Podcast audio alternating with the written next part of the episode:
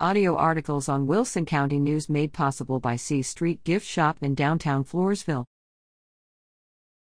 See Santa, enjoy soup, and shop at Christmas Bazaar.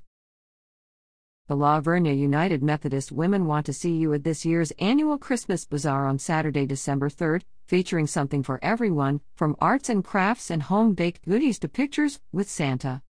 The Family Life Building, 210 Bluebonnet Road, will be full of Christmas cheer from 9 a.m. to 3 p.m., including arts and crafts, gifts, woodwork, cookies, pies, and fudge, and even a children's gift room.